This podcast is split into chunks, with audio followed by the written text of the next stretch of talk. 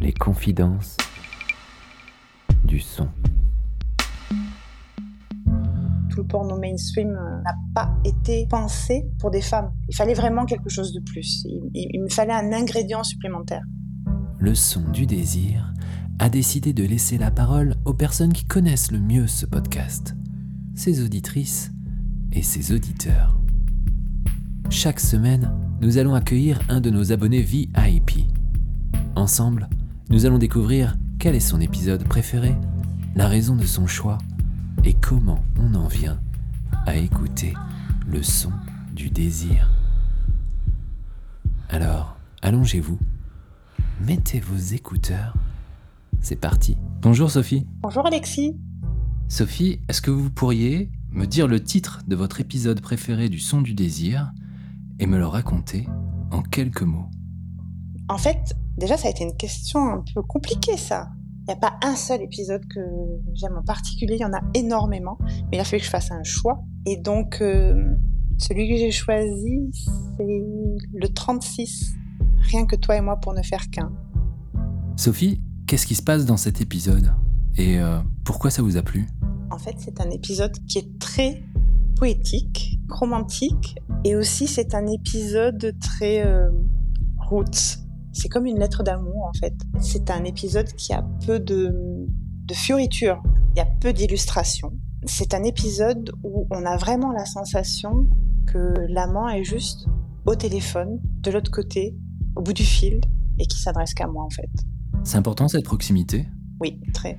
Sur ces épisodes-là, ça me permet de, de rentrer vraiment dans une bulle et d'avoir cette sensation que la personne est juste à côté de moi en fait. Et c'est quelque chose qui me manquait euh, dans mon quotidien. Et du coup, c'est vraiment une expérience immersive que je recherchais en fait. Voilà, c'est vraiment ça. Est-ce que vous étiez déjà sensible à la littérature érotique, euh, au dessin érotique peut-être? Dans mes premières recherches, quand je, je cherchais une sorte de d'exhausteur de ce qui manquait à, ma- à- à ma vie, à ma vraie vie, j'ai commencé par là, par euh, faire des lectures érotiques, lire des blogs, des choses comme ça. Et rapidement, euh, j'ai découvert des podcasts de lecture euh, de textes érotiques. Et c'est comme ça que, par la magie de, la recherche euh, sur Internet, je suis tombée sur les podcasts du son du désir.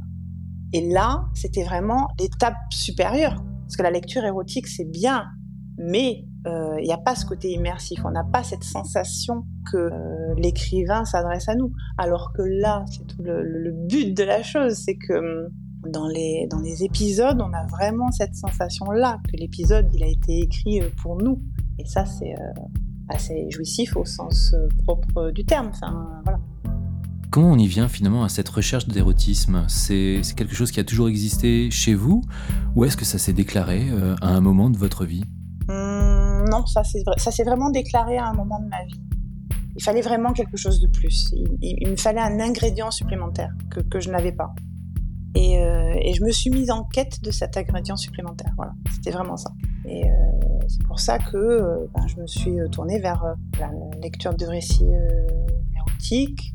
Clairement, je pense que le, commun des mortels va se dire envie d'assouvir un, plaisir sexuel égale image porno, film porno. Mais en fait, euh, dans la vraie vie, euh, tout le porno mainstream euh, n'a pas été pensé pour des femmes. Enfin, c'est vraiment le, le- le- le sentiment que j'ai et ça ne me correspondait, mais alors, mais absolument pas quoi. J'avais envie de, de- de- d'un imaginaire en fait. J'avais envie de, de quelque chose qui me permette de faire travailler mon esprit en même temps. Voilà. Je sais que ça fait longtemps que vous êtes abonné au son du désir. C'est important de cultiver son jardin secret? Pour moi, en tout cas, euh, oui. Ça n'appartient qu'à moi. C'est un moment euh, privilégié que je m'accorde, qui me permet de, de me reconnecter à moi, de découvrir aussi, d'explorer, de découvrir euh, de, de- nouvelles choses vers lesquelles je ne serais pas forcément euh, allée. Et il y a un certain épisode qui se passe dans un parking souterrain. J'ai découvert que j'avais une acquaintance pour les épisodes de BDSM, on va dire ça comme ça. Et c'est quelque chose euh, que j'aurais jamais pu euh, imaginer. Il y a un autre épisode qui se passe dans un donjon aussi, par exemple. Oui, ça permet de comment dire, ça m'a permis d'ouvrir mes chakras en fait. Ça crée des fantasmes ou ça permet de se dire finalement c'est pas pour moi? Oui, oui, ça crée des fantasmes, oui, oui, clairement, oui.